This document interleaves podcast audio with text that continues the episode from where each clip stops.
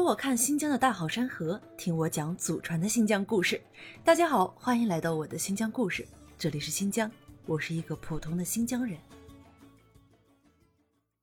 葡萄干，一种在新疆随处可见的天然二次加工食品，或是直接暴露在客厅的茶几上，或是藏在抓饭的米粒之间，又或者是包裹在马仁糖的糖浆之中，它完美的融入了新疆人的生活之中。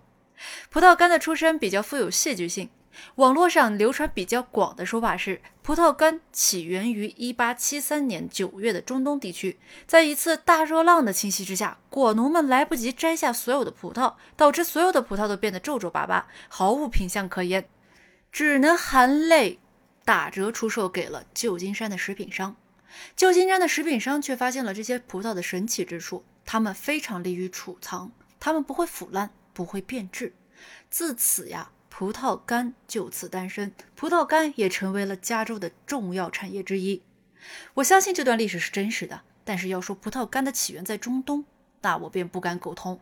根据《太平广记》记载，早在南朝梁国大同期间，也就是公元的五三五到五四零期间，就有过高昌使者向梁武帝贡献葡萄干的历史。且在吐鲁番的唐代墓葬之中，也有葡萄干留下的记号，这无一例外的证明着葡萄干的发源地就是咱们的吐鲁番。那吐鲁番是什么地方？吐鲁番是新疆的一处盆地，这里阳光烈焰，狂风呼啸，是生产葡萄干的天然地区。不同于现在的工业手段，吐鲁番的葡萄干生产主要是通过一种叫阴房的设施，就好像冬天不穿打底衣。干套一件毛衣在身上，你会感觉到毛衣的每一处缝隙里都有冷风钻进一样。阴房的原理也是如此。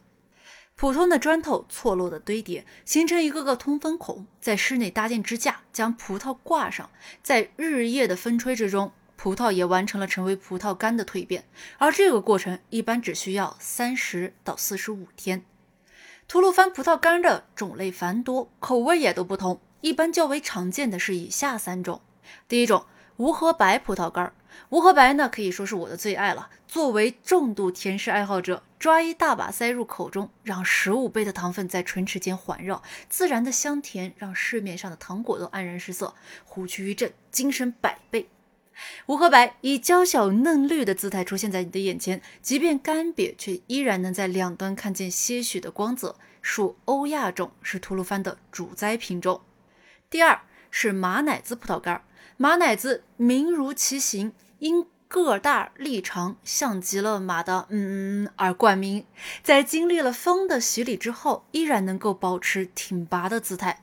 单粒五点四克的质量，马奶子的维吾尔语名沙伊碗，属欧亚种。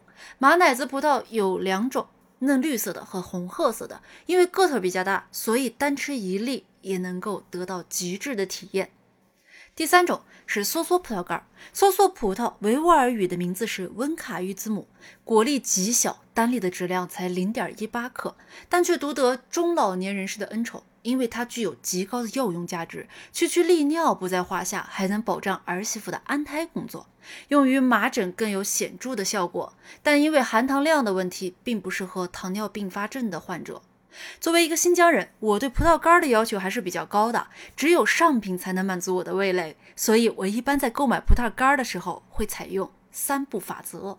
三步法则就是一瞧、二摸、三尝。这一瞧便是瞧它的形状。葡萄干在风干的过程中是常常会沾染到一些沙子和尘土的，所以一般卖相都不怎么好。就算是最亮丽的无核白葡萄干，也会显得有些发黄。二摸，自然风干后的葡萄干一般纹路都比较松散，纹路之间的间距也比较大，而被硫磺熏过的葡萄干纹路都会比较紧凑，还是比较好分辨的。三尝就是把葡萄干送入口中，口味是不会说谎的，藏在小小身躯中的糖分与扑鼻的果香，能说出一粒葡萄干的所有故事。吐鲁番的葡萄干儿我们就介绍到这里了。相信听了本期节目之后，大家一定可以挑选到正宗又好吃的葡萄干儿。